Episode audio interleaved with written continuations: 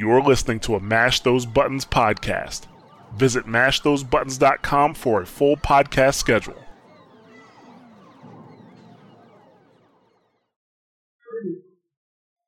Guardian. Rise up, Guardian.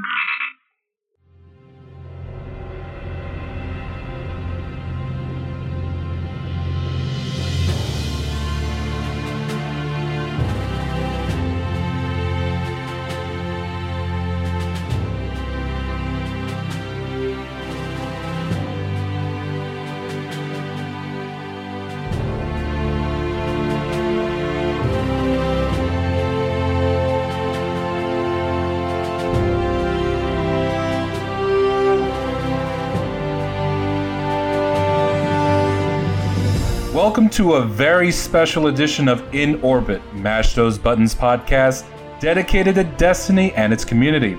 On today's show, I have a whole cavalcade of guests, starting off with the main man himself, Jarrett Redding. Say hi. What's going on? And on my right, I have a couple new guests. Braden, go ahead and introduce yourself. Hey, how's it going, guys? And Kristen. Hi, everybody. So I brought these people together so that we can discuss the Crucible. Um, as we all know, Rise of Iron is coming very, very soon. And one thing I definitely wanted to touch on was strictly Crucible. Throughout the different shows that we've had over the uh, over the past few months, we've touched on both PVE and PvP, but I don't feel that we've really touched on Crucible as effectively as we should have and I wanted to get some who I feel are very, very important people in the community who have a lot of experience in a lot of the PvP activities in Destiny. Jared comes from a background of arena shooters and has a lot of great insight on what makes a shooter a shooter and what he believes should be added to a shooter. Uh, Kristen over here plays Trials of Osiris like crazy. In fact, I had to beg her to appear on the show today because she really wanted to play Trials of Osiris. This is prime Osiris time. This is prime sweaty time, yes. This is prime sweaty time. The sweat is literally dripping out of her palms. And of course, Braden over here, Mr. Rezo himself, loves playing Trials. He's always in tri- uh, in Crucible. He's always getting involved in doubles and singles, and he's just always trying to get to the next level in his game and in his skill. So I wanted to invite these people today really delve deep into what we feel about the Crucible, what we expect in the future, and what we're anticipating. Uh, before we do that, I want to take a little bit of time to discuss something that's really near and dear to my heart. Uh, I've been talking about this for quite some time, but it's now live. This coming September will be my seventh anniversary of being a cancer survivor. All I'll be right. participating. I'll be participating in the Rise of Hope Twitch streams on September 20th at the Rise of Iron launch, and my charity that I'm collecting funds for is the Leukemia and Lymphoma Society. I know that without donations to great groups like LLS, I wouldn't be here today. To help out with this great cause, please visit www.gofundme.com slash the number 2 QM39G6K for donations and come watch me explore the Plague Lands on September 20th at www.twitch.tv slash go to NRG. Please, please, please do not forget to check out www.lls.org to learn about blood cancers that involve the very young to the very old among us and learn about this great charity. So without further ado, let's jump right into it. Crucible, the balance, everything that, that we've wanted to talk about, everything that we've wanted to really cram into the past few episodes, we're going to be discussing here. First off, let's talk about the background, where we already know now that there are three teams at Bungie. It used to be one giant collective. Now it's split up into three teams. You have the team working on Destiny 2. You have the team, the live team working on the current content. And you have a team completely dedicated to the engine of Destiny.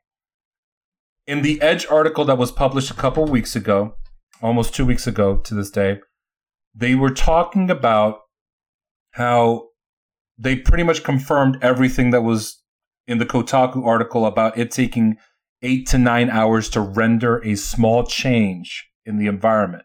And how is this important to Crucible? Well, we all know that if there's any changes that need to happen, not so much nerfs to the actual guns themselves, but there's sometimes tweaks that need to happen to certain levels and certain playing fields to make it a more balanced experience. Jarrett, I know that you have a lot of experience and a lot of opinions on this. Knowing that there's a new team that has improved the engine to Destiny and that they basically built the game Rise of Iron in about six months, six to seven months, a large expansion. What does this say to you about the engine for Destiny? Uh, I mean, it really, it really depends on now. It depends on uh, quality assurance and how much they deal with their quality assurance team. Because before, I like the problem that they would have is, you know, like you said, if it takes eight to nine hours to move a rock two inches to the right, they are going to. If somebody brings up a problem, right? They're going to talk about it. They're going to talk about it a second time, a third time, a fourth time, a fifth time before they even decide to move that rock because time is money, you know? And now, let's say it doesn't take two hours. Oh, sorry, it doesn't take eight hours to render. It takes an hour to render. Well, now they can render it, see how it goes, send it to their quality assurance. Uh, if quality assurance spits it back, like, no, this isn't working, maybe try this, then they could do that quickly as well, as opposed to taking, you know, a full day's worth of work to to make a single change. So I think um, I mean any improvements to the engine or to the tool set is good. Anything that makes them work that makes it faster for them to work is is a good thing. I think that could really help out and they could be more responsive when it comes to making changes to maps to help them balance them out. Right, because I believe right now the biggest thing that is affecting Destiny in the PvP, this is just personal opinion, but one of the things that is affecting Destiny the PvP is the actual maps themselves. Sometimes they don't lend themselves well to the gameplay that is needed to offer a truly balanced experience. Um, one of Sniper's favorite, any Sniper's favorite map is, of course, Pantheon, which lo and behold is this week's Trials of Osiris map. Yep. yep. And while you do have quote unquote three different lanes, whoever who goes to the lower lane to really use that um, area in the main fight. Like the only time you're really down there is if you're going for heavy ammo. It's very rare that you'll have an encounter down there. Now, this is just me. That's just me spewing off my observations. But Braden, Kristen, do either you two go down in that area for encounters? Um, sometimes I'll come up from there. Uh, I won't necessarily go down there looking for people, but if I'm trying to get to B at a different angle, mm-hmm. uh, yeah. sometimes it helps. Sometimes it helps going down there. It depends for me. It, really, when I when I'm playing trials, when I'm flying in and looking at loadouts, is when I decide if I'm going to run a shotgun, am I going to run a sniper? If I'm running a sniper, I I will go down there and I'll peek real quick, and and then I'll I'll bounce away and go the other way but usually we end up on on uh, B cap in the middle. Right. Yeah. So the the main reason I brought that up is maybe what needs to happen, and I've mentioned this in a in a Facebook post, is that they need to change that map a little bit, offer different lanes to uh, to encourage other types of gameplay. Because what ends up happening a lot, especially when you're doing Iron Banner, if you're a heavy sniper, you're running through all six of your bullets real quick within the first five seconds of the match because they're just running from the waterfall lane. Pow, you're dead. Pow, you're dead. Pow, you're dead. Yeah. Okay, I'm waiting for special ammo. And while that's cool for your points and for your overall score, I don't feel that that lends itself rather well to the game as a whole. Because then you be- it becomes predictable. You know, it, it, people just get fo- focused and funneled into choke points and then there's issues. And when you're going through the cube side, the B side, it's a very similar thing. You're poking your head out. Yes, you can hug the wall and go towards B, but a lot of people just end up stopping right there on the left side of, of that choke point and they aim right down and you just see nonstop double kills where they, you know, they're just killing each other from sniper fire. And I believe that that hurts that map. It hurts what engagements you have, what opportunities you have. There's no real strategy. It's just going to those two spots. What do you guys think? Uh, go ahead, Kristen. I was gonna. I, I, on that particular map, I really despise those snipers who just stand there and hard scope down the lane repetitively. I I always say to myself, why play the game if you're just gonna stand there and stare down a scope? Why? Yeah, um, sometimes I'll sit there for like a second or two. Yeah, I mean, I, I move on quickly. I get bored. I like to be in the action. exactly. Yeah. What so is your I. style, Braden? Are you more of a sniper Uh, or a shotgunner? I use my sniper as a shotgun. Oh my god. You're one Destiny, of them. the one game Yeah. where you can do Yeah. that easily. now, going into something else kind of related to that, do you believe that that's a detriment to the game?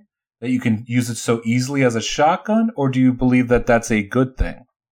Uh, I th- personally think it's good. I know a lot of people don't, but I mean, if you have the skill to do it, I think you should be able to. I That's agree. just my opinion. I don't think uh, some people say s- sniping is easy or sniping is cheap, and I say the same thing. You know about shotgunning. Shotgunning is easy, and but it Yeah. takes skill to do both. It's not. It's not easy to just pull out your sniper and pop somebody in the head from like you know a foot away, like quick scoping or no scoping or even long range scoping. It's not easy, and Mhm. neither is shotgunning. I think that takes some skill, even though those people are got to be those no backup plan titans with shotguns are like my Oh. nemesis. They when i see them i like i just put the controller down and i walk away because it seems like when i'm playing against a team with those no backup plan titans they're always the ones killing me. It's super annoying but it takes skill. I've tried to build a no backup plan titan and i just can't. I can't function with a bubble titan in the crucible. It's just not my thing so I give props to those people who can run that build and and succeed with that build. I by no means think that sniping and shotgunning are cheap or whatever, but I don't like the people who stand there in hard scope. Or the Me people who sit there with a shotgun and camp. me and Get my out there group, and play the game. Sorry. Me and my me and my group call those uh, no primary plans. yeah, In- it's even case- worse when they have the uni, uni and the shotgun. Oh Yeah, my god. I in can't case people even. don't know what in case people don't know what they're talking about just to we're putting it at a basic level the no backup plans have a perk where if you kill somebody with the melee you get an extended shield an overshield on top of that in year two they changed it so that not only do you get that shield from a melee but you also get that shield from a shotgun kill and it lasts a long time It it's does. almost radiance Yeah. level It of seems shield. like they It's can get from their spawn on the map to the other spawn on the map with the same shield. Plus, that Yeah. Titan's gate doesn't help. Right, Plus, they have that perk where uh, the shield can recharge. right. Yeah, the, it, it, it's a little ridiculous at times. Yeah, And I'm like, Bungie, why you do this? Why you do this? Yep. Now, I'm just going to play a little bit of devil's advocate. With regards to snipers, do you believe that that aim is the, fact that each, well, not only snipers. Let's go in. Let's go more in, in depth. Do you believe that the fact that aim assist is a quote unquote perk is a fair thing, or do you believe that that's kind of weird? I don't know. It's never helped me out. yeah, and, and um, and and just so that everybody knows, when we're not when we're talking about aim assist, this has absolutely nothing to do with the curvature of the bullet. Curvature of the bullet, so that it hits your head, is lag. Aim assist is the stickiness of the reticle on somebody as they're passing by. So as you're passing by with the reticle aiming down sights, that reticle slows down when it gets to a specific target. There's a significant slowdown um, that you have when that passes over to the point where you can just be like, okay, it's slowed down, pow, fire. And with a sniper rifle, that's of course if you're aiming head level and it slows down, you're you're gonna get that headshot more likely than not. Honestly, for me, I feel like it's done more harm than good. I mean, if you got those two guys standing side by side and the aim assist pulls your scope the the wrong way or the way you didn't anticipate it to go, you just missed your shot. Or if somebody Right. runs right in front of your lined up shot, there it goes. And uh, you know, I personally, I, I don't know, I it doesn't help me any, so I don't really notice. Uh, I use it. Um, I used to have a sniper with unflinching on it, and uh, I don't know. There, it you it has the smallest difference. It's not a huge one, in my opinion. Um, I do think it's weird that it's a perk though, where it increases your aim assist. Um, I don't know. Right. I mean, for me, I, I, I'm I, I'm I might be a little bit biased, but I've always respected snipers who actually snipe well. Um, Yeah. If, if I'm just if I'm getting if they turn around, flip flip it on, pow, I'm dead. I can I can respect that. Oh yeah, Um, absolutely, totally agree. My my game has always been the mid range game because I'm a fusion rifle guy. Ugh, I've Yeah. always been a fusion rifle guy. ugh. That's always been my game, I and can't I know figure people. out how to use those guns. I've been getting into them more and more lately. to me, it's hilarious watching the shotgunner who's, especially the the no primary plans, running towards you, and they're just charging to you, and you're like, I'm just gonna keep backing up. Whoop, you're dead. I'm just watching them go into the void. It's the funniest thing, that- and I just lose it every single time because I know exactly what they're trying to do with that um, universal remote. I was like, you need to go back to uh, to a different gun because that's not working for you right now. But with regards to snipers, I'm sorry. Go ahead. Uh, I was just gonna say one of my uh, favorite um, loadouts, just for fun, is to run uh, Striker Titan with the Juggernaut shield, and then a universal remote and a fusion rifle. Oh, Oh my god! Yeah, that's It, uh, awful. it, it takes a while to get used to, but it's a lot of fun. That's a really interesting build because you have the mid and short range, but you have no long range game at Oh all. yeah, there's none at all. I don't take it into trials or anything, but like if I'm playing Rumble or uh, like um, Control on like Sector 618, I think it is. That's a Oh, I that really map. good map for that loadout. Oh, Xbox people, you are missing absolutely nothing with that map. Let know, me tell you. I don't complain at all about uh, uh, PS4 exclusives. I um I have a PS4 and I I played on Destiny like what Braden like three or four What? times. No, it was like once. You Dude, were on for like I have You like a on for, like, level an 39 warlock. Uh, there was the one strike on there with with the, this is way off topic with the harpy and you take the balls and you go around the thing oh yeah. like Mhm. repetitively. That is no fun. Oh, I love that strike. I I- do I not like care it. for that. I don't care at all. I don't care. No. Mm-mm. I've seen some of the PlayStation maps and I just, I don't know. I, I've never complained about PlayStation exclusives. In year one, the PlayStation exclusive maps, not even talking about weapons, were a little bit better. Um, I believe Timekeeper is a really, really cool and really fun map. I don't Um, like that map. It's, it's it's a little small, but there's a lot of options that you have. There's a lot of games, Especially when play. it's the Trials map. Oh my god! That was one map that I had a very, very, very rough time getting flawless on. It's it's a tough map. It was pretty bad. Um, so with regards to aim assist, I, I, I've always found it a weird perk that that it that aim assist is. I was like, oh, I can add more aim assist. I can make I it don't more think sticky. it should be that way. Uh, I don't know. do I you use believe? it, but I don't think it should be like that. Do you believe that all snipers should have the same aim assist? No, And why is that? I mean if you if you take away a gun's like uniqueness, like it just gives more variety, in my opinion. Um, there's strengths and weaknesses to every single sniper, every gun. Uh, it's just how you want to play, really. I mean, like Praedyth's Revenge back in the day, that barely had any aim assist, but people loved using that in PvP. Mm-hmm. Oh, those two tap body shot kills. Oh my goodness. Oh yeah, No, I, I definitely believe that um, one of the I, I I'm okay with aim assist when at to up to a certain extent, but it feels like every single gun or sniper in the game, there's just not enough variety, and that's been the biggest problem with year two.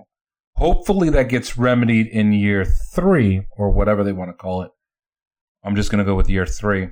Um, in year three, where there's more variety with the guns, so that you don't run into the situation where the only fast firing auto rifle is the doctrine of passing.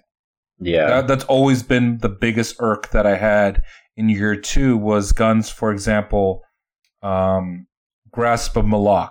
Oh, the only Yeah. fastest firing au- uh, pulse rifle in the game in year two was the Grasp of Malok. And in order to get it, you had to grind that strikeout, which was absolutely horrendous. Like, why would you make it so hard to get something and not offer something else to that has comparable stats? And yes, you could argue it's like, oh, well, you could use Hawksaw. Hawksaw is good. Are you kidding me? Like, Grasp Malok has a faster time to kill, and it, Yeah. there's there's just a certain advantage that you cannot, you, you just can't do that. You have to offer variety to all sorts of players, and that there just wasn't enough of that in year two. With regards to sniper rifles, you had, for example, uh, the the Iron Banner sniper rifle, the Trials Trials of Osiris. They're very comparable, um, but it was you had to go into, for example, those two activities in order to get it. There wasn't a comparable one from, say, a Vanguard Strike. In fact, I don't think there was a sniper rifle that you can get from a Vanguard Strike. And that Yeah, led to so. a little bit of an imbalance in the haves and have nots with regards to the weapons. I'm okay with certain weapons have having exclusive perks or exclusive com- combinations of perks. But at a certain point, you got to offer alternatives that people can use up until they get to that level that that'll provide a similar if not better experience later down the line yeah, I Uh, agree. and and that's always been my irk with the with the game especially in year 2 and i just believe that things like that the the, the weird small perks and, and and items that that have occurred in year 2 have caused the crucible to have a little bit of an issue jared i haven't really heard from you Uh, what do you think about the aim assist Well, setting? you guys, are, you're, you're you're sitting here talking about aim assist, and I'm I'm kind of upset that Bungie called that feature aim assist because aim assist is actually something else. I wish they kind of would have called it tracking because that's what your gun does. It tracks your opponent. I mean, tracking is, is with aim. That's like a, an extreme version of aim assist. Like it's a console game, so it ha- all guns have aim assist. Like all, whether it's tracking or whether it's the server and your and your client determining whether you got that hit or not, even though you didn't. That's like, you know, aim assist. Um, so it's just it's just the verbiage that gets me a little bit to split hairs. but um, in terms of that feature specifically, that what you're talking about, which I'll just call aim assist because that's what's called in the game. Um, I don't think snipers should have it at all. To be honest with you, um, it's a little different if you have like a, a scout rifle or assault rifle where you're going to be moving around a lot, you know. But you know, I I think sniping should be a skill where you know if you're going to shoot somebody in the head, it better be well deserved. You shouldn't be able to get a headshot because it, wa- it was tracking the person for you. Yes, I understand that you have to have you know the crosshair at that level, but that's not that difficult to do. I mean, they definitely made sniping easier going from year one to year two because I I never used to snipe in year one, and you know I tried. Um, well, actually, well, I can't remember the name. The name. What's the name of the sniper rifle they give you? Like the first one they give you in, uh, in year two In year two, thousand actually, yard stare yeah, like the thousand yard stare. Yeah. I was fucking around with it because I was like, well, I'm not going to use this in PvP, and I was using it, you know, in PvE, and I'm like, wow, this is pretty. This this feels pretty good. Let me take it into the Crucible, and now I'm wrecking face with sniper rifles in the Crucible. But I'm not really a big fan of snipers in Crucible. I like to get into somebody's face. I'm more of a shotgun person, to be honest with you. So Ole. Yeah, Olay, the Matador, man. I was using that the other day. Oh, love can it. we can we talk about that shotgun for a second? That's coming. The new Oh, it's Dead com- Orbit one. Uh, which one, the auto rifle or the shotgun? The shotgun. Okay. Uh, apparently it's like Matador style, like same range impact and everything. Now, Um, yeah, you know what? Let's talk about that class of shotgun. yeah. I mean, I'm Matador, okay. Go ahead. I'm sorry. Matador seems to be like the strongest still, like to this day. I, I don't know if that's just me, but Party Crasher, it just doesn't have enough impact. Oh I no, I don't it is get, I don't get killed Matador. by matadors. I get killed by party crashers and conspiracy theories or universals. I universals. get hit from ridiculous range with Matador and You want- regular Crucible. You want me to know why? Must be a uh, PlayStation thing. you you want me to tell you why I know that Matador is really good? This guy over here, Jarrett, a couple days ago was saying, "Oh, it's nice to know Matador still destroys face." Yeah. Yeah. All out of nowhere, I was like, "Okay." Yeah, it, it, it is true. I, I'll be. I'll say it, it is a little inconsistent because I'll pull it out and I'll shoot somebody from a distance that I've killed somebody before, and I'm like, okay, why they no dead? You know. but um, it does sometimes. Like sometimes, like I'm actually surprised that I actually killed the person at that range. I'm just like, mm, that is not fair. As I walk over their corpse, you Well, that know. happens to me with my party crasher. My party crasher is very inconsistent too. Yeah, I mean, I, I, that's the one thing I do wish, in general, they would do with the shotguns. I just, I kind of want some consistency there. Like, if Yeah. it's not going to be a, a, a long range gun, that's fine. I need to know that so I know when to use it and when not to. I don't want to have it work three times in a row at a certain range, and then the fourth time I go to use it, now it's like, what are you trying? It's acting like it doesn't know what I'm trying to do here. That that's that's that's frustrating. It is frustrating. Yeah, I agree. I was talking to my friend last night about that actually. And I said it seems like the closer you get now, the less likely are you are to have your shot register. Yeah. Yeah, I, I'll tell you what, with a shotgun, I have a really hard time killing people with my shotgun as of lately. It's almost like I leave them with a very tiny hair of health. Yeah. Yeah. And they're just gone. And I don't get it. And it's- it usually it is from the same range as I would normally kill somebody from, but it's like I don't know, I hit them in the toe or something. But I didn't hit them in the toe. Yeah, registration, I, I think, has been an issue for a while, and I'm not sure if Mhm. there's a lot of talk about it because it seems like Bungie never really addressed it. Like, for example, I uh, I remember one time specifically, what happened more than once, but I slid and I shot somebody in the shin, and they just like died. Oh. you know, like I shot him in the head.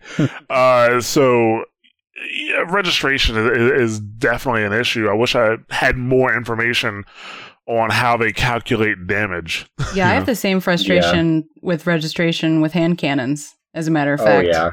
Last yeah. night I got really aggravated. I have this god roll, um oh gosh, and I can't even think of what god it is. Eyasluna? No. Um No. Lord High Fixer. Yes, thank you, Lord High Fixer. I have a God roll Lord High Fixer, and I swear to you, I most of the half the magazine just doesn't register, and I know they're headshots, and they just don't register. Like it takes no health away. It's the most frustrating thing, and that's why I don't use hand cannons very often anymore. Yeah, it, it Yeah. seems like at at least this has just been me recently. Phantom Bungie's- bullets. Bungie's really, really afraid of hand cannons because they nerfed them to the ground in 2.0 to the point where nobody used it. In fact, I remember the the first week where we were using where we were playing in 2.0 and somebody shot me with thorn and I just kept laughing at them as they were like pecking me with it's like you need to put that away. Pow. Um, but they're really afraid of what hand cannons can be. And I believe that they properly addressed them with that drastic steep drop off in, tam- in terms of damage. But if I'm putting my reticle on somebody and I shoot, I don't care if it's like 25 damage, at least count the impact. Yeah, Yeah. That's always been the the irk that I have is like you have the damage drop off. I, I'm I'm saying this in, in in in all sincerity. I believe hand cannons, in terms of damage, on and how they register, at least most hand cannons, in terms of how they register damage, are at the ideal spot for balance for all guns. It's just the problem is half of the bullets won't even hit. Right. And when you have a gun such as um as as you mentioned your Lord High Fixer or your Hawkmoon or soon to be Thorn again, literally missing the shot and I'm like I know I aimed at least at their neck. At least give me a like a body shot, but not even that. I have video of, of where I, I I'm up close to somebody shooting bullets. I am I'm literally in shotgun range and it's missing where there's no damage. And it, I looked on their screen. They're they're green bar. Every they they're not teleporting all over the place. They're not doing their Goku impression and doing instant transmission. like they are ri- they're literally in front of me. Everything's fine, and the bullets just pass through them. And all of a sudden, all I hear is zhh. I'm like, ah, this is not going to end well. I have a lot of clips So- like that too. It's, it's just like at least give me a body shot hit. I, I, I, I just don't understand why there's so many phantom bullets, and I'm almost positive that they're afraid of their exotics, like Last Word and Thorn, becoming these absolute monsters again because they don't want to put them in in in that range of, of you know really quick kills that other hand cannons can't match. But you're now at the point where the only hand cannon that you can reliably take into something like Trials of Osiris is the last word. You can't bring Thorn anymore. In fact, last word is one of the top guns in the game in terms of PvP. And it's a shame because there's a lot of really good hand cannons that do a lot of good stuff or have the potential to do a lot of good stuff and it just seems like Bungie's missing the boat in terms of balance. Now, we're saying all of this without knowing if, hey, there might be a balance patch coming out soon. Now, when we were looking at the video recently of the new Dead Orbit auto rifle, it looks like the archetype for the Haakon's Hatchet, which does, I want to say 21, 22 to the head currently, Yeah. but that thing was mowing people down really, really quickly and doing a lot of damage really, really fast, which makes me believe that there might be a buff to that archetype coming soon, which may introduce other buffs and changes to other guns. But I really hope that they take into account what they did with the hand cannons in terms of that steep drop off and introduce it to the different uh, archetypes for all guns. For example, like why would I bring in a slower firing, higher impact pulse rifle when it just isn't viable? Like I I, I kind of miss the two tap days of messenger because at least that gun was useful. But like now, messenger, if I bring that out, I'm running into a distinct disadvantage every single time because from the same distance, a faster firing pulse rifle, which is which says it has, in fact, I- I'm pulling it out right now. My Suros PDX 45. It says it has a range of 15, but I'm doing the consistent headshot damage at a range which I should be operating, say, a Mida multi tool. It's like, what's the point of bringing in a higher impact if it's if if at that same range I'm getting obliterated by a Suros PDX 45? I, I just feel like they really need to work on that range, and they still haven't gotten it to where it needs to be. Yeah. Now I'm going to touch on a very touchy subject uh to Okay. a lot of people. Supers. oh. What are your guys' opinions on supers? Oh. Um. I think I think that first of all, Blade Dancer is really balanced right now. That's my opinion. Um, I think that's honestly one of the most balanced supers. Um, uh, besides that, um, I really can't think of Sunbreaker is anyone pretty super. good. Uh, Sunbreaker is decent now. Um, uh, it was pretty bad there for a while. yeah, it was it was pretty potent, and then it went Yeah. um, yeah. I have a feeling you have a whole lot of stuff you want to say about supers, Jared. I feel it. I feel it. well, I mean, the thing about supers, or I, I guess, um, yeah, I guess it breaks into Destiny multiplayer in general.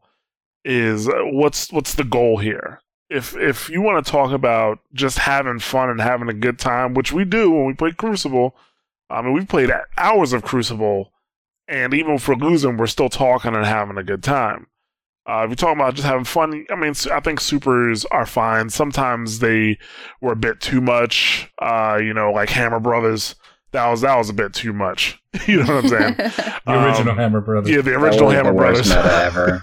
yeah, but um, you know, if you want to talk competition, eh, whether or not the Crucible is supposed to be competitive, if you take it competitive, then I don't think supers really have a place in competition.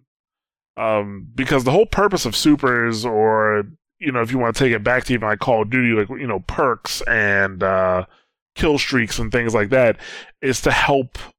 I don't, I don't want to say level the playing field because it actually doesn't level the playing field. But what it does is that it allows players who aren't necessarily good I shouldn't say necessarily good at aiming and stuff like that, but who may be less skilled at aiming and target acquisition or maybe some strategy, you know, after they get beat up for a little bit, they're going to have their super, you know, so now they can go get a couple, go get a couple extra kills. It's supposed to help players like that. And on the on the flip side of that, players that are are good, that are powerful, it just makes them more powerful. So it kind of throws um uh, that element of balance and competition out of the window. That's why I don't think supers have a place in in, in competition. But as of right now, I mean, the most competitive you're going to get in Destiny is, is Trials of Osiris. Um, mo- most of the most of the um, multiplayer or the PvP in Destiny is not is non-competitive, if you ask me, because of the way you know supers work. That being said, pretty soon we're going to get private matches, and Destiny has already thrown its hat into MLG. More like Activision told them put something with for MLG or we're gonna, you know, throw, throw you another CEO down the river. Um, so now that it is an MLG active member, how would you balance out supers? Okay, so I mean, MLG is obviously considered esports. Right. When you talk to players about esports or gamers about esports, I think the first thing that comes to mind is competition. However, when you actually look at esports, it's actually not about competition. Well, I shouldn't say it's not about competition at all. It's, it's definitely about competition, but competition is definitely not first, might be secondary, might be third on the list of important things. Because the number one priority when it comes to esports is viewership. Uh, you have game developers who have changed their games, games that you know had solid foundations to uh, to fit esports so that they get more viewerships. That's how League of Legends got as big as it did. That's why StarCraft uh, changed uh, quite a bit when it went to Legacy of the Void. Uh, some major changes were made to StarCraft so that it was more viewable. Most recently, Overwatch, right? When competitive Overwatch came out, uh, they made they they set up the competitive mode a very specific way because not because they thought it was the most competitive, but because one they did think it was competitive, but at the same time they thought it was also entertaining to watch. And if you want to talk competition, I don't necessarily think that's that should be considered if it's entertaining to watch or not. Um, now, if you are going to talk compare Destiny as a competition, there's lots of things that would need to change. But in my opinion, I'm I think supers need to go. Like they, uh, there needs to be an option to turn supers off because it's not fair that uh, uh, you know if you can run in fast enough to a room and you know press two buttons that you do a titan smash and you kill three four people there's really not much ca- countering you can do to that you know the best way to counter, you know, like a Titan Smash is to do one yourself. that, that, that's Very the true. thing. Very true. It's whoever touches the ground first wins. That's basically how that how that works. So I think if you if you actually want to talk competition with the uh, competition that supers need to go. I mean, the second thing you want to talk about is how the weapons work in Destiny, and I'm not sure if you want to get into that right now. Well, maybe. Maybe. Go ahead. Well, okay, so I guess it's not just, it's it's the weapons, but it was the way Destiny was built uh, at its core, right? So when they when they decided to make Destiny, obviously one of the big things is become legend. You want to make players legendary. That essentially equals making players feel good about themselves, making players feel powerful. So you give them powerful moves, which are the supers, and then you give them these ridiculous weapons, you know, that are extremely powerful. In PvE, there's lots of weapons that make sense that like you know when you you know you're shooting Skolas with a Gjallarhorn, you, that may you kill him that makes you feel powerful, right? You know, you should be wielding these massively powerful weapons because you're a guardian and you're super powerful. But when you talk about competitive, right, or competition, you when you talk about the Gjallarhorn, you are talking about a rocket launcher that shoots a rocket that detonates. Then when that rocket detonates, it turns into smaller mines that then track the opponent and kill them. that's too much. that's a, that's a bit much. And in non-competitive Destiny, it's fine. It's cheesy, but it's fine. But in competitive Destiny, it's just not. That's just one example. I mean, look at the Thorn, man. The Thorn should have never existed if Destiny uh, was built to be competitive. At Now- least in PvP, you know. Now, given that there's artifacts that are going to be in the game that can, for example, the damage over time effect is going to be nullified. For example, with Thorn or with the Firebolt grenades from a Warlock. There's other artifacts that you can equip that'll give you never-ending running and agility, or yeah, never-ending running, uh, non-stop third eye. You can reflect supers with swords. the only way that becomes um, fair and competitive, right, is if everybody has access to every artifact and every weapon, and then they can choose their loadout based on how they want to, you know, how they would like to play. So you want so in your opinion to make a an actual competitive Destiny, you need to be able to turn off supers and have it so that you can use any weapon when you're playing a that crucible match for competitive mode. Yeah, if if we're talking about weapons with very specific perks, like you know which perks this weapon is going to give you, and the same thing with the artifacts, right? It's either it all has to be available to everyone, or nothing is available, because the, whole thing about competition is a, is a it needs to be a level playing field. So if everything is available to everyone, then yeah, okay, then that, that's fair. That's that's kind of like um, I'll use Overwatch as an example again. You know, perfect with Overwatch. Obviously, every character th- there's not a counter. Every character can't counter every other character, right? So when your team is choosing its composition, you have to decide what features essentially you want to you want and can do without. And but the, thing about Overwatch is that that's a all those 22 characters or 22 uh let's call them loadouts or movesets are available at any given time to anybody who plays the game. And that needs to be that would need to be the same case with Destiny in a competitive atmosphere. As if if you want to have the the artifacts, if you want to have uh, the the special weapons, then they all need to be available, and then the players need to be able to choose from their loadouts because even that that would add depth to um the actual competitive mode. That to, to, not to the mode, but to, to the actual competitive game because there's like okay, well, um, you know, it's five on five.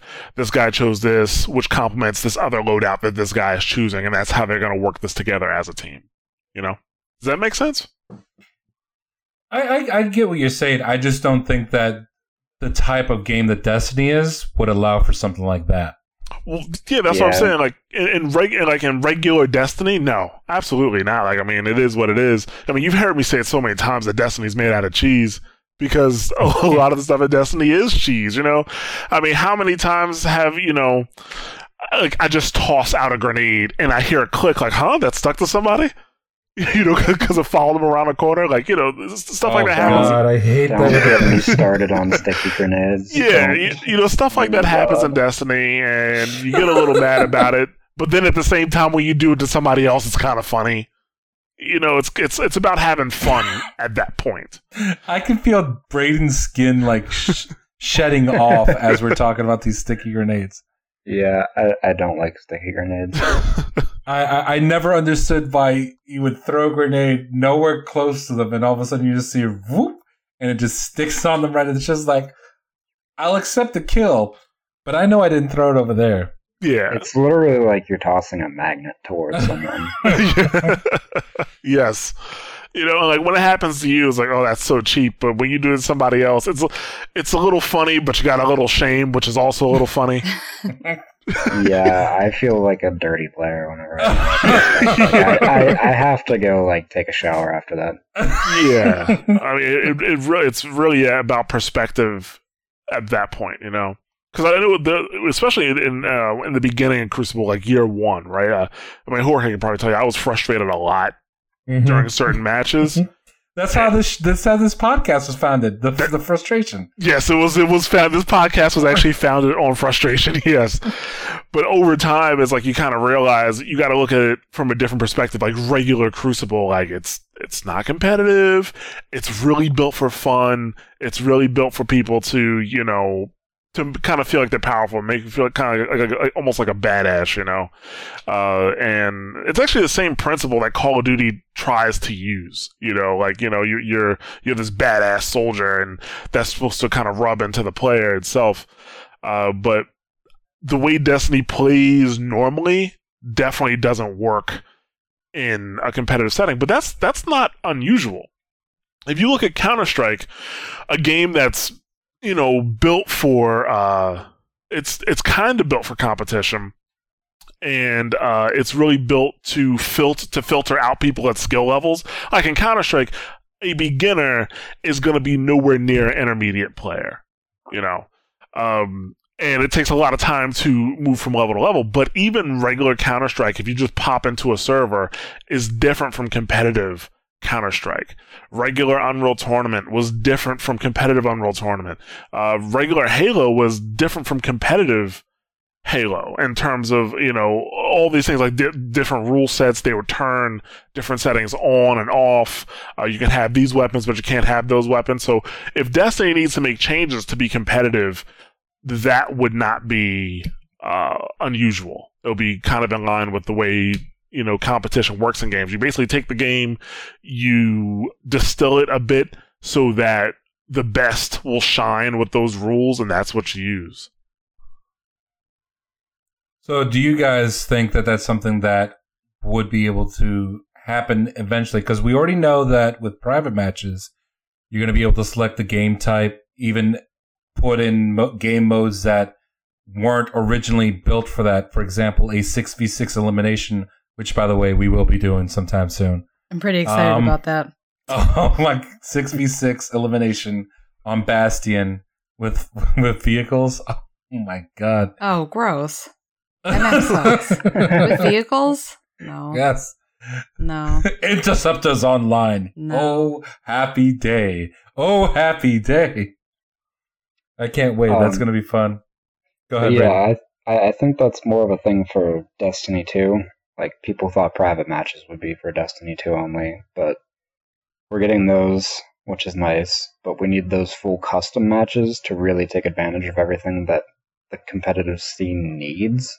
Mhm. Um, but there are things in place like right now where like you can't use exotic armor in competitive Destiny. Like if you if you've never heard of it, they're they're sweats. You know, you can't use your Twilight Garrison. You can't have your no backup plans on whatever you use. Um, exotic weapons they do allow, but like uh, there's other rules such as uh, only um, one of a subclass, so you can't have like three striker titans going in to a match. You know, things like that. Um, for the supers, whether whether they decide to keep those in, which I think they should because that's what makes Destiny like Destiny. I don't know.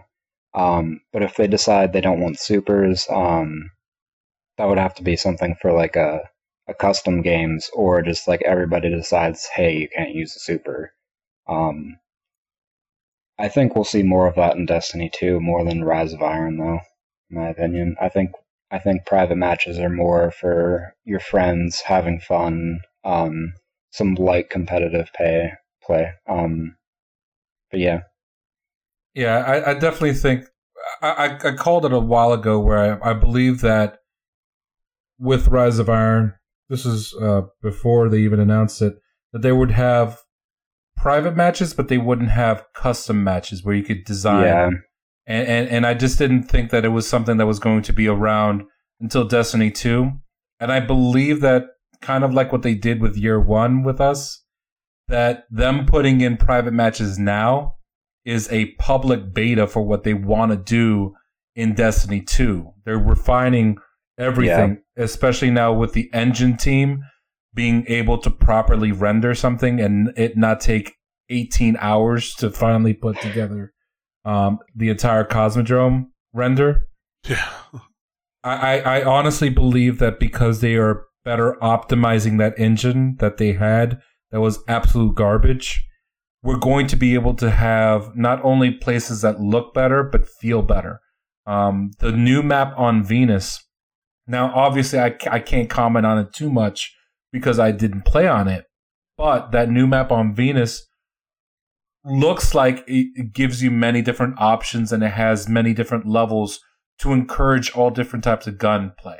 And for me, that's always been one of the biggest problems in in Destiny One and up through um, year two, where a lot of the maps outside of I know uh, Rusted Lands, and I know some people hated the dungeons. There wasn't a, a, a true map where you could play everything, every different type of gun type. It was either really, really focused on sniper lanes or really, really focused on up close quarters. And as you as you mentioned earlier with sector what is it 318 on the cosmodrome 618 yeah. 618 i'm sorry. Where you were playing with the universal remote and fusion rifle? Yeah. Try bringing that into a map such as um, cathedral of dusk. You're going to get obliterated oh, yeah. it doesn't work. And, and i'm not saying that every single map absolutely needs to have it be a shotgun sniper map but at least offer areas where you can move around, get to the other side without going into a sniper lane.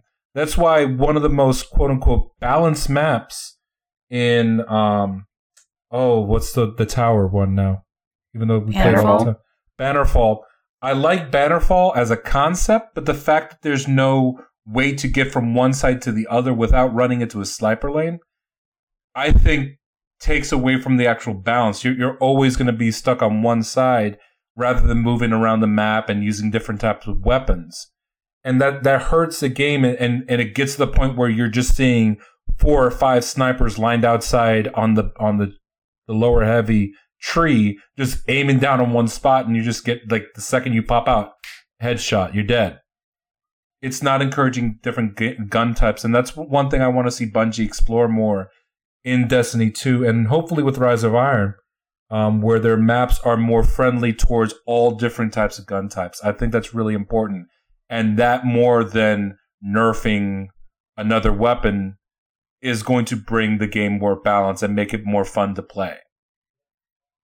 I agree. Yeah, one of the things I always hate is where they always nerf a weapon to oblivion rather than saying, okay, why is this weapon so strong? well, all these different maps are sniper maps. Yeah. Well, why don't we, you know, introduce an object here that allows somebody to move around, not always running into a sniper lane. But if they do cross into that sniper lane, they're going to be punished. There should be consequences for going into an area completely unprepared. Uh, uh that's one thing I, think Destiny needs to work on more, and uh, I, I, I want to see them introduce some that element in Rise of Iron, and I hope that we do get that element. Um, but other than that, I, I kind of want to. I think we touched on a lot of different things that I don't want to drag this episode out too too long. Um, what are you guys excited for with regards to Rise of Iron? We'll start off with Braden and go all the way down to Jarrett. Um, I mean, obviously, private matches is like right up there with the raid for me. Um, I really enjoyed doing King's Fall blind for the first time last year. That was my first blind raid. Um, I didn't make it for Vault of Glass or Crota. Uh, I had people carry me through that. Um, but yeah, uh, private matches definitely up there. I'm gonna be able to finally one v one Daniel. Carry me, senpai. What about you, Kristen? I'm just excited for new stuff. Period. I don't really mm-hmm. have a yeah. favorite one thing coming. I don't. I'm just looking forward to everything. New new gear, new looks, new new maps, new PVE. I've always been when I first started playing the game, it was always PVE to me. I was that person trolling LFG for people who've never done the raid, trolling the fire team Facebook chat. I was looking in the tower. I was always running the raid 10, 15 times a week. It was always about the raid. And then I don't know, I just I I've only been doing the crucible portion for maybe 7 or 8 months now and I haven't raided since April because I've been focusing on the crucible part um, trying to get better at that because I already know I'm good at everything else. But I just like more PVE content. Mm-hmm. But and how many times have you gone flawless? Uh, Forty-five times. See, guys, all you people who are scared of the Crucible, jump in there, just try it out. Keep trying, keep getting better. I went flawless year one, maybe 13 times. So the rest of these flawless runs are from yeah. year two.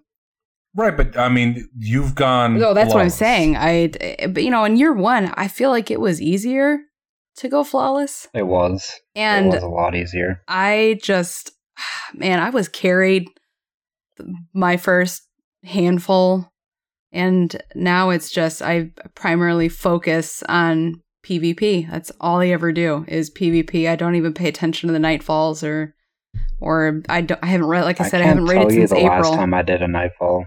I, I don't remember. Yeah, I so yeah, I have been practicing. I I I, I you know I, I, go through phases with my characters too, and I don't main just one character.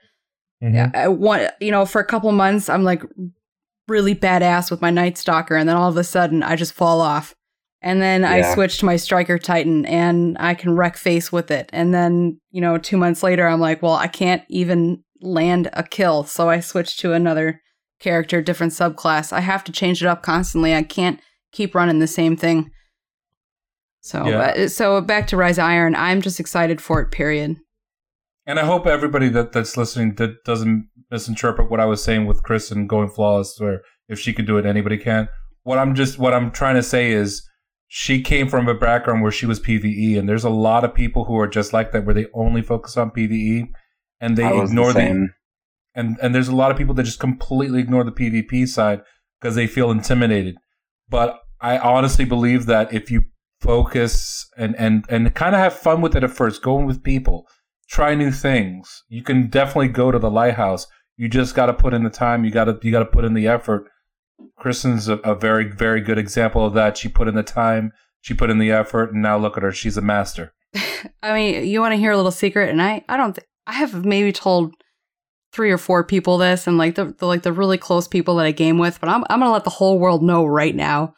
When Thorn was a big deal and you had to go through that Thorn bounty, I mm-hmm. n- I never stepped foot in the Crucible. I was intimidated by it. I, I couldn't get a kill. Nothing. I, and I, I wanted that Thorn so bad that I had paid one of my close friends three months of Xbox Live time, he was 17, to go on my account and get it done for me.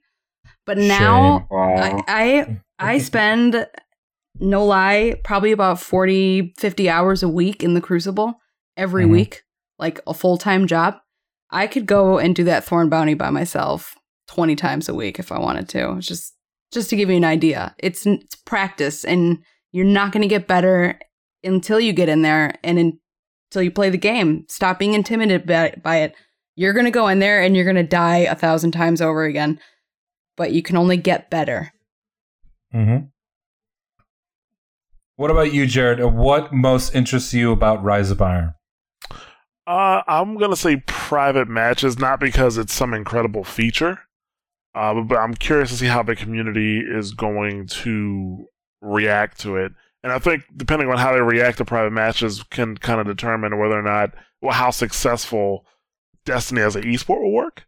Because back in when I used to play uh, two, UT2K4, right? And actually, well, Counter Strike was the same thing, but it was a lot bigger. But um, with 2K4, we had a lot of fun. We used to have an IRC channel called 2K4 Pug, where we go in and you know you get 10 people, you pick two captains, kind of like basketball, and then the, Mhm. you pick the captains pick teams. You go into a server and you play. You know, and anybody can come into the IRC channel and queue up for a game. And I'm curious to see now that Destiny players have private matches, uh, will we see the community, you know, make some avenue for that? Whether it be like a Discord server, kind of like there's a uh, there there are a few Overwatch Discord servers that do that, or you know, um, Destiny. Uh, the Destiny community p- pretty quickly put together LFG site, so can it be modified to do something like that with pickup games for people that want to play? And you know, you would play not just you know regular rules, but competitive rules, which is what made it special.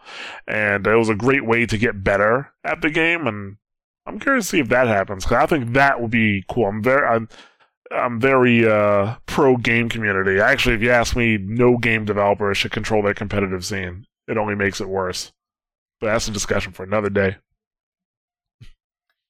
All right, and with that, we're gonna bring this bad boy to a close. I, I definitely want to thank Braden for joining me, Kristen for joining me. As always, Jared, you're always welcome on the show.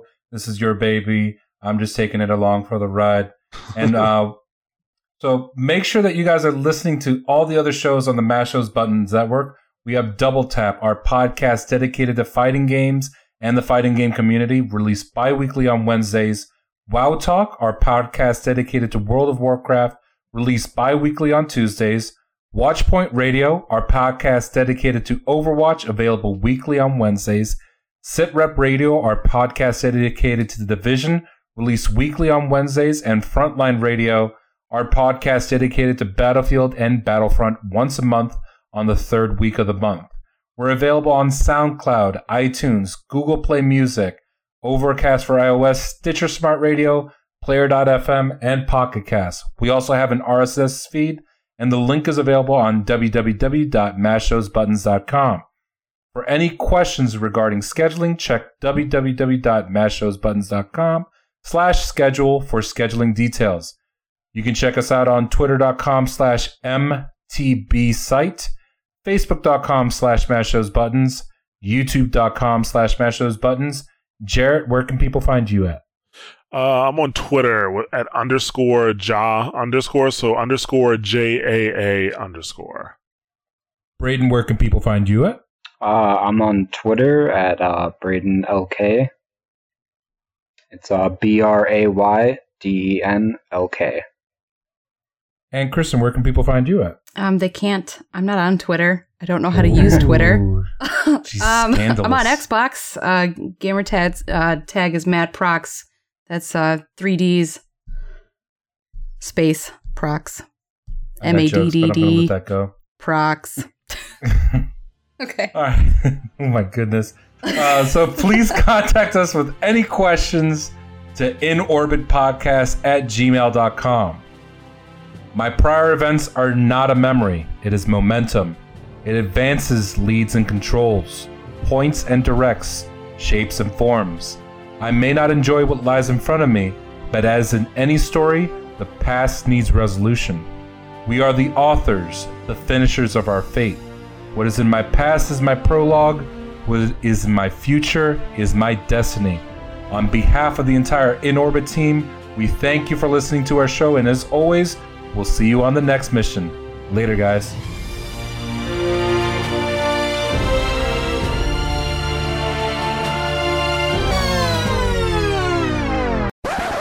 Hey all, it's David, one of your co-hosts for In Orbit.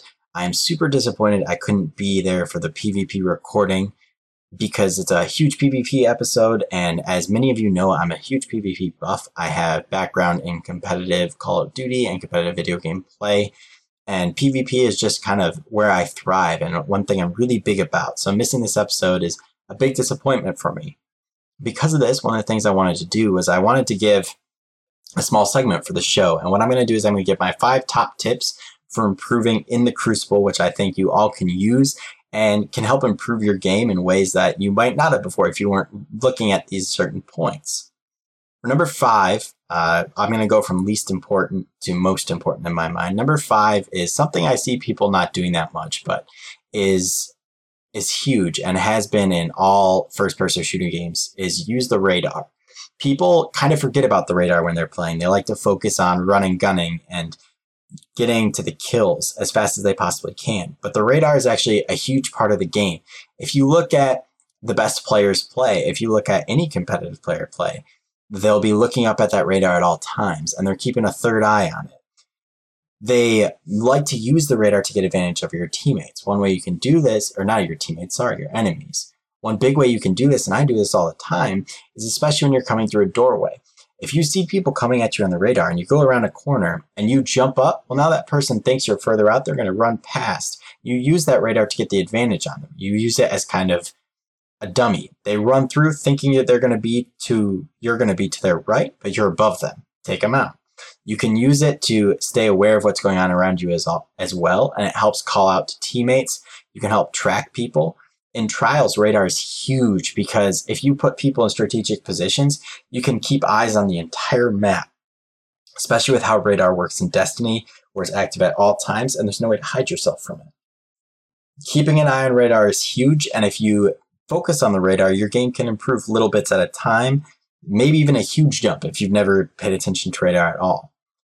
Number four thing on my list know the maps. Map awareness is key especially with private matches coming to Destiny, we'll be able to go into these maps and explore them more as new maps come out. It's always good to go in, do some private matches in them, or just kind of run around in them. Learn the, learn the turns, learn the camping spots, learn where you think people are going to be, learn the spawns.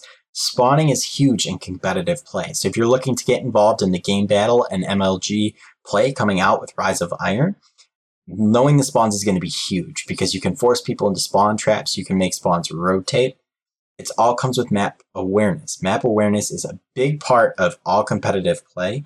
You need to know where people are going to spawn. You need to know where the spots people are going to come from, where they're going to try and flank you from, and every last little way to look across all the maps.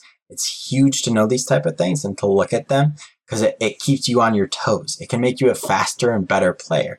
If you're a shotgunner and you know all the ways around the map, well, you're going to be able to keep it so that you're always in close quarters. You won't get caught in a sniper lane where you won't have an advantage running around with your shotgun.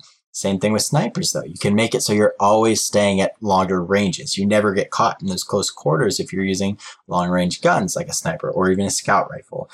Knowing the maps is huge to keeping it to keeping that map to play how you want to play it. It's super important for competitive play, for regular play. And if you learn the maps well and keep up good map awareness, I guarantee you'll see improvements in your play.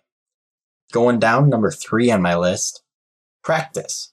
Practice is huge in any anything you do in life, whether it's sports, video games, cooking, cleaning. The more you practice, the better you're going to get at something. Tied with practice, I put patience on there. It's all one point. Patience is huge when you're practicing. You're not going to get good in one day. You're not going to get good in a week. Sometimes it'll take months, maybe even years, if you're willing to commit the time to get as good as you want to be, but you will see improvements with practice. Doing something over and over will always make yourself better. You'll get faster with the gun, you'll get more accurate with the gun. You just need to keep doing it. If you want to learn to be a good sniper, do it. At first, you're going to suck. But honestly, the best way to get good with something like that is put it in your hands and use nothing else. If you want to get good with a primary, put it in your hand and use nothing else. Focus on playing with that. Even if you're going negative, it doesn't matter. It's a game. Have fun with it. Yeah, dying a bunch might not be that much fun, but in the end, it'll pay off because you're putting that practice and that patience in so that you can get better at the game. When I first started playing Destiny, I wasn't a great sniper. Now I'm a pretty fantastic sniper, and it's all because I took the time to learn, be patient, and practice. It's all about practice when you want to get good at something. Number two tip play the meta. The meta is huge in a game like Destiny.